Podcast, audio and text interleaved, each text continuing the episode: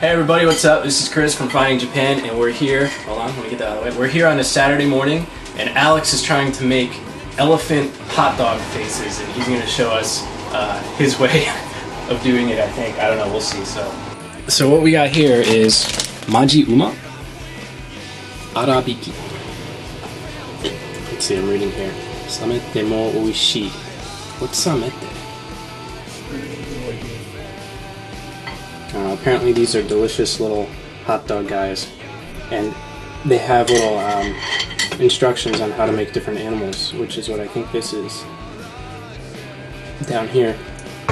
Dude, it looks like you can make a, a rabbit too, You know, that actually might be easier, but but it didn't come with instructions for that. Apparently, it's three easy steps. you apparently just cut the hot dog in a certain way, and then you take one of the ends and you can cut it into a elephant-shaped like substance, and then apparently you can stack them up to look like an elephant. Alex is doing a test run right now. How's it going, man? uh, I don't know. Well, see, this is what I've ended up with. what? Tell me that's an elephant. No. This is Okay. that. So the first step is to cut the uh, hot dog up into into the head. It's really hot. And the body. Here are the ears. Now, the face is kind of hard. And there is your elephant. Dude, maybe it's easier with a raw one. Don't cut yourself.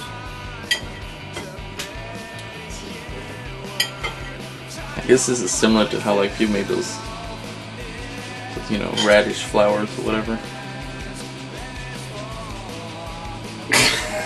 what? Yeah, the face is supposed to be at an angle, kind of. What we're missing is the sesame, though, for the eyes.